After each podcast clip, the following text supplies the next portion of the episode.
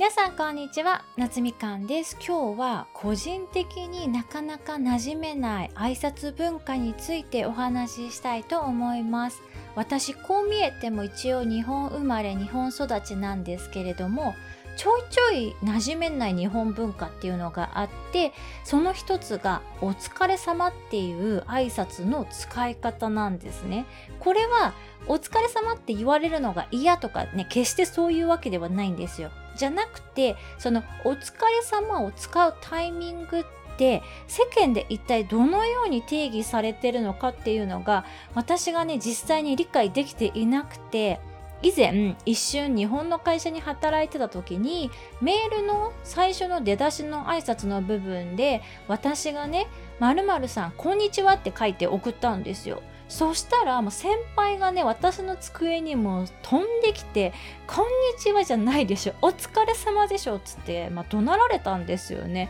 その時ね結構すごい剣幕で怒られてでも私がその日系の会社の前に働いてた外資系の会社ではメールの冒頭の挨拶は基本的に「こんにちは」が多かったんですよ。朝だったらまあ「おはようございます」だし夕方以降だったら割と「こんばんは」はって書くスタイルの方がほとんどだったので私もそのノリをね引き継いで日本の会社でも「こんにちは」って書いちゃったんですけれども実際メールとかの最初の挨拶って絶対に「お疲れ様です」じゃなきゃいけないんですかね？皆さんの会社はどうでしょうか？私は働いてた外資系企業のまあ、常識はね世間の非常識だっていうのは、まあ、なんとなく理解はしてたんですけれどもメールの冒頭の挨拶が「こんにちは」とか「おはようございます」っていうのは個人的にすごくいい文化だなって思ってたんですよね。で、まあ、ちょっと話が飛ぶんですけれども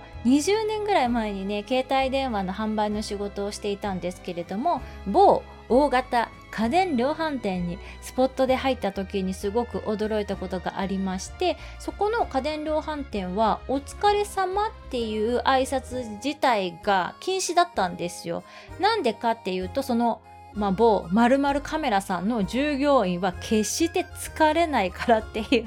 理由だったんですね。で、それを聞いた時に、ちょっとなるほどって思ったんですよね。お疲れ様ですってこちらが相手に言うってことは、相手が疲れてるって決めつけることになるって、その家電量販店さんは考えたんだろうなって思って、だからお疲れ様ですって挨拶をまあ撤廃していたのかなっていうふうに思ったらそれはそれですごい面白いアイディアだなってその時感じたんですよね。でその後、まあ外資系で働いたらみんなが「こんにちは」とか「こんばんは」とかメールの最初に書く文化で育ってしまったので独立した今メールの最初に書く挨拶は何が正解なのかがもう分かってないっていう現状でございます。今のところ私のクライアントさんたちは皆さん優しい方たちなのでその私の冒頭の謎挨拶を指摘してくる人とかもまあいないんですけれどももしかしたら